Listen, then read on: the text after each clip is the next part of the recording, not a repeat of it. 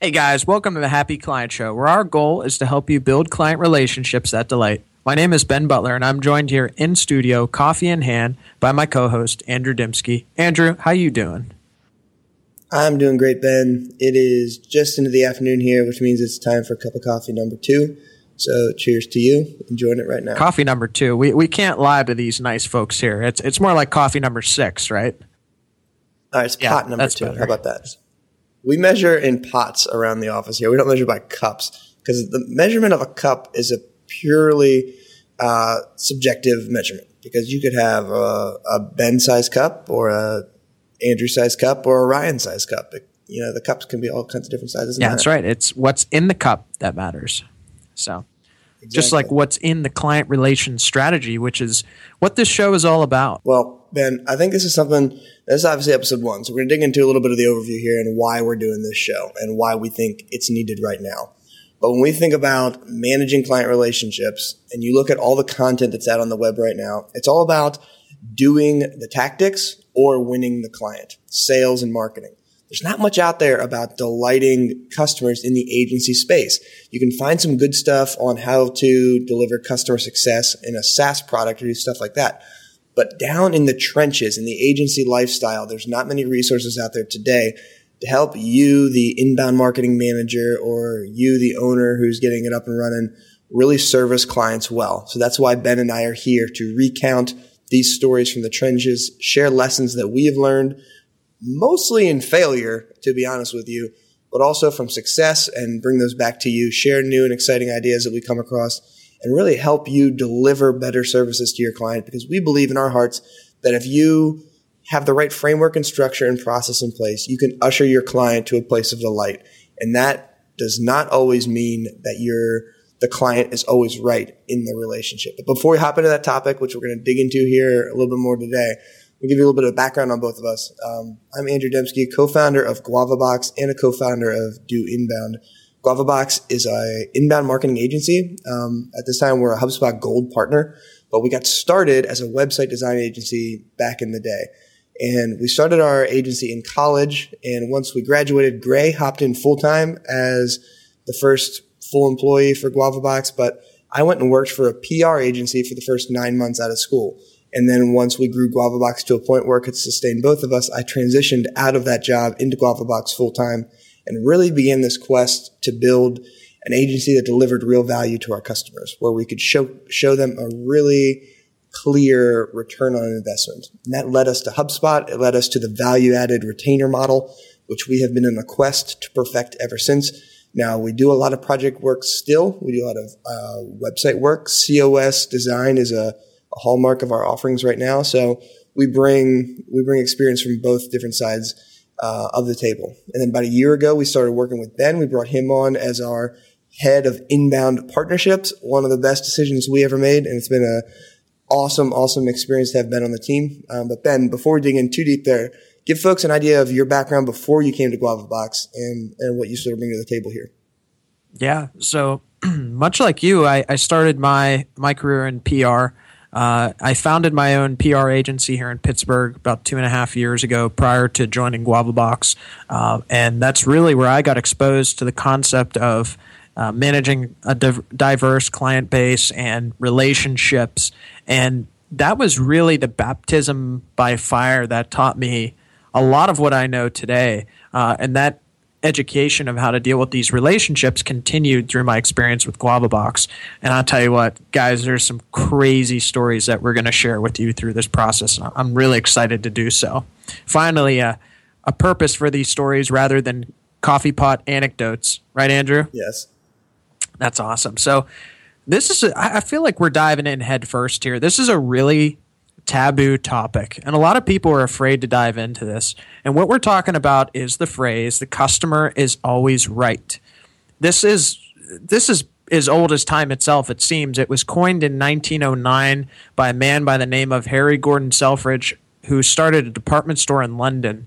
And you've heard this before. Basically, it means the client is right no matter what. Andrew, is that the case? I do not think it's the case, and we're going to argue over the next few minutes here, Ben, why you should completely rethink this idea. I think it made sense for Selfridge when he was designing his department store in London back in the day because there's a completely new view of empowering the customer at that time in history. But when it comes to delivering agency services, you are more than just a hired gun for your client. You bring to the table a strategy, a framework, a process, and that is where your value is gleaned. And that is what should differentiate you from everyone else out there is the value in your system. And Ben and I believe heavily in that. And so we're really going to dive into this idea of how do we position ourselves as an agency, as a partner to the client, not as a hired gun, but as someone to come alongside of them and work with them towards their goal. They understand their business and their industry. You understand inbound marketing, inbound sales, all those sorts of things. How do we come together as a partner and really move forward with equality? that is our goal in this is to help you position yourself in that way because there are a couple key things ben that you need to do along the way in order to achieve that position as a partner um, but let's talk about this idea of the client is always right ben we want to hit five different reasons you want to kick us off with the first one on why we say the client is, is not always right yeah so the first reason is it kills your culture i honestly cannot think of something or anything for that matter more important than the culture of your agency. It's what gets people up in the morning, it's what puts a smile on the face during the rough days. If you don't have culture and if you don't have a strong culture, I would argue you are in serious trouble and you're going to be going through employees, team members, and things are just not going to pan out for you. Whenever your focus isn't on your team, aka your mentality is the customer is always right no matter what, then your focus is solely on your clients. It doesn't matter what the client says to your team, doesn't matter what happens, it doesn't matter. The client is always right. And this puts the focus again on your clients, which is taking the focus away from those who are closest to you. Yeah, I think it's a buzzkill in the office. And it's a, your team members, if you're an owner listening to this right now and you allow your clients to push your team around, your team's going to wonder who is he really loyal to at the end of the day? Is he more worried about, or is she more worried about the the check that this client is going to send at the end of the month than me in this role that I'm trying to help them out with? If you go Inbound Agency Journey is another podcast that we run here at Do Inbound, and there's a great interview with Michael Redmond that you can go to doinbound.com, click on the Learning Center and find the interview with Michael Redmond there. But he is a staunch defender of his team. And I think he does this really, really well. He protects his agency culture by when a client steps out of line and belittles a member of his team, he really steps in and corrects it to the point where he's fired clients before in order to protect that agency culture. And I think that's a great role for any leader on a team to take, whether you own the agency or if you're just a, or if you are a, a strategist or a supervisor on that role. Yeah, Absolutely, and I, I, I, love that story of Michael Redmond and how he does that. I, I just a, a, very inspiring example of what I think a leader should be in an agency setting. It's like you said, it is such a buzzkill whenever you know for a fact at the end of the day if the client doesn't like something you did or if the client disagrees that you're automatically wrong. I mean, who wants to walk into an agency that has that mentality? I know I don't. I know a lot of other people don't either. And another thing that's really bad about this, the client is always right mentality, is that the control of the agency is not in your hands. It's in the hands of the client always. So that means your culture, your flow, and your day is fully controlled by your clients and not your leaders. And that is not something that you want. No, totally agree. Second reason we want to hit on here is that when you assume this posture of the client is always right, it really gives a problematic client unnecessary power. And Ben, do you want to share your perspective on this point and why is that something that we should avoid as folks working in the trenches with with our clients? Yeah. There's there's going to be a point where you're going to have a client who's causing issues, who either doesn't agree with you or, again, just having some kind of issue. You're giving them unnecessary power, and as I like to say, creative license to abuse you and demand whatever they want. This is also where scope creep occurs and isn't stopped. If the customer or the client is always right, you are giving your client the unnecessary power to scope creep like crazy. So they could say, well, we now want this analytic report of this campaign you're doing. We want to convert this to that and this and that. Some big long chain of complexities that isn't included in the service offering. And since they're always right, well, guess what? You're going to honor that and you're giving them unnecessary power.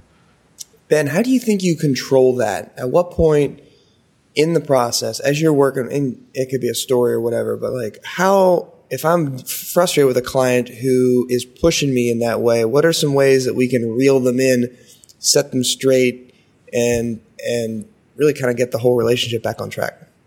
Yeah, if it starts to get really bad, what I always like to do is I like to have a time to talk on the phone. And this is something I've learned through my experience from you and from Ryan on our team is that sometimes the best medium to handle these things is on the phone rather than email. It's just to have a phone call to take 30 minutes to talk about, hey, here's what I'm sensing, here's what here's what's happening and here's why it's not okay. And I think it's important to, and I, I think this is some, this could be a whole nother podcast, but uh, from an operations standpoint, you need to have a contract that is clear, that is specific, that is going to tell exactly what your team is responsible for and what exactly what you're going to do. And with that document, this legal document that both sides have signed, you can refer back to that and say, hey, look, this isn't in the contract and we cannot honor this kind of behavior. So I think it's important to stop, to halt, and to get them on the phone and to refer to the contract and say, hey, this is not what we agreed upon. Yeah, I agree with that. Getting as much as you can you can chase it out and you can just push into those words. If you can have an in-person meeting, I think that takes the phone call to even the next level. But it shows the client that you are committed to making things right. And I think if you can if you can go in there and you can show them that you in your heart of hearts are invested in their success and you want to help them do better, you can show that to them uh, better on a phone call or, or, in person. I think that's a smart move there. Um, yeah. Ben, what do you think? Uh, what is another reason why folks should really avoid this posture of the client is always right? Yeah, I think another, this is a, a huge point here, is that reason number three a business relationship should be a partnership. And what we mean by that is there is lateral equality, this concept of, you know, I'm not working for you, you're not working for me. We are walking I, I don't want to say hand in hand here, but you know the the visual exists. We're walking hand in hand together to a similar goal, which is the client success. Yeah, totally agree. I think that partnership idea needs to come out in the sales process too, because if you're in the weeds and they only think of you as the hired gun who's coming in to mop up or to do what they're told to do, then you are already behind the eight ball, so to speak. But if working with your sales team, you can position your service as a partnership up front, that is going to really change the trajectory of the entire engagement because at that point you're coming in as an expert. We hit on this a little bit at the beginning, Ben, but just that shift from I'm here to do tactics to I'm here to help you grow your business. I'm here to help you increase your revenue. You come in there as more of a, a specialist, a think of it like a surgeon versus someone who's just there selling medicine. You can come in and really apply specific skill sets, which you have as an inbound agency. You understand inbound really, really well. You understand the tactics, you understand the software. You can take that capability and really deliver real value under that partnership idea. Because if they're not bought into that, it's not going to be a healthy fit. Yeah. And I think something that's also important to consider is that in a partnership, we're not always agreeing, and that's okay. I think this concept of the client is always right is really one that can be based in fear. You're afraid of not agreeing with your client. And what you equivalate in your mind to that is, well, we're not agreeing, we're arguing, we're disagreeing here and there, and so I'm going to lose this revenue screen. But in reality, it's okay to not agree with your client and to offer your expertise. And you don't have to be the winner at the end of the day, but you also don't have to be the loser. Yeah, I think what we have found is when you're clear with the client and the communication aspect there, if they're not bought into that partnership idea and you just tell them, hey, this is outside the scope, or hey, here's why we don't want to do that, a lot of times they're they receive that really well and say, okay, great, thanks, I, I wasn't sure. you don't need to assume that every question comes to the table with the assumption that they're right and you're wrong. I think you made a great point there, Ben. Um, but the next reason we want to highlight here on why the client is not always right digs into this idea of a framework. Um, and so the, the client is hiring you to bring your expertise to the table. If they could figure this out on their own, they would have. They wouldn't need to bring an agency into the picture. So understand that when a client comes to you with, oh, here's the latest thing that we want to do, or we just had this big meeting and now we want to do this thing, that happens all the time and that's okay. But you got to remind them and bring them back to the fact that you come to the table with a proven framework and you come to the table with a strategy that's been proven successful on other accounts, in other industries, in that industry, wherever it may be. Yeah. And a lot of people might at first blush think, well, isn't this kind of a, a restraint or a boundary, you know, a framework? It's going to make them feel limited and put in a box. It's really not. If you have a good enough method and framework that has been proven, it's more of like like Rob Bailey from Page Ladder says, it's more of a swimming lane that helps guide them. They're still going through the strokes, but they have a guide, they have a goal, and they have a certain way that they're going. So it's more of a benefit than a restraint. Yeah, I think you can almost think of us uh, think of us being agencies as the sort of the fitness instructor or that personal trainer who's coming in. We build a plan together. You tell me where you want to go. You don't know how to get there, but I do. So I'm going to help you through a series of steps, through a series of consistent training, through a series of repeatable events, get you to where you want to be. And if I just come in one day and say, I want to change the plan because I saw something new on the internet, that personal trainer is going to say, no, you're not. We both committed to this and we're going to keep working on this until we get you to where you want to be. So think of yourself as the one who puts that swim lane in place. Great quote from Rob Bailey from Page Ladder. I absolutely love that. Give them a structure to follow, enough freedom to go back and forth a little bit, but enough of a structure to say, hey, here's the roadmap we're going to follow to get you from where you are today to the goals that we've agreed upon at the beginning. Here's the, the amount you would like to grow revenue. Great. Let's break that down into tactics to get you there. It's your job to put that framework in place. And it's the client's job to respect and communicate through it. Obviously, keep lines of communication open, tweak your plan when necessary, but make sure that they understand that we are here to follow a framework that's seen success in a lot of different industries. I think that's really helpful. Uh, absolutely. And last but not least, reason number five some clients just aren't the right fit. There are times, don't get us wrong, that you don't really have a choice in who your client is or are. You need to bring work in to keep the lights on, to keep your employees paid, but at a certain point you have to graduate from this agency model. It's it's too tempting to get stuck into this mindset where whoever comes in the door you have to take on. And that again stems from this concept of the customer is always right. We're just going to take them on. They're right you know they came in our door. I think they're right. I think we can help them but again at a certain point you have to graduate from this agency mentality i think it's hard ben if you've got a if you're a young agency or you've just got a couple of accounts any lead is awesome and it's so exciting and any opportunity to work is really invigorating. But what we found the hard way is it's those folks who maybe don't have the budget that you really want to help because you want to add another retainer to your book of business. Those are the ones, those, the cheap ones are the ones that cause the most headache that, that want to push your team to the edge and get as much out of you as possible those are the accounts that really drive the vast majority of the headaches there. If you can even just increase the price of your services and bump yourself up to sort of another tier of customer, I think you're going to find a lot of headaches fall down and lose these clients that are not a good fit. Because, I mean, a client cannot be a good fit for a variety of reasons. It might be that the point of contact there is just, there's a uh, personality clash there. That could be the case it could be that there were poor expectations set in the sales process. So the way they view you does not equal the, the way that you think you should be viewed or the way that you view them. That could be another falling off point. Uh, could be that because the onboarding process was bumpy, that we're not delivering the quality of results that we expect at the beginning. So maybe some of those projections are off a little bit. It could be that they just think that they can push you around and get whatever they need out of their agency. Um, it seems like a, on two ends of the spectrum, if you've got a really, really big company, they, they feel like they can push an agency around and get what they want out of them.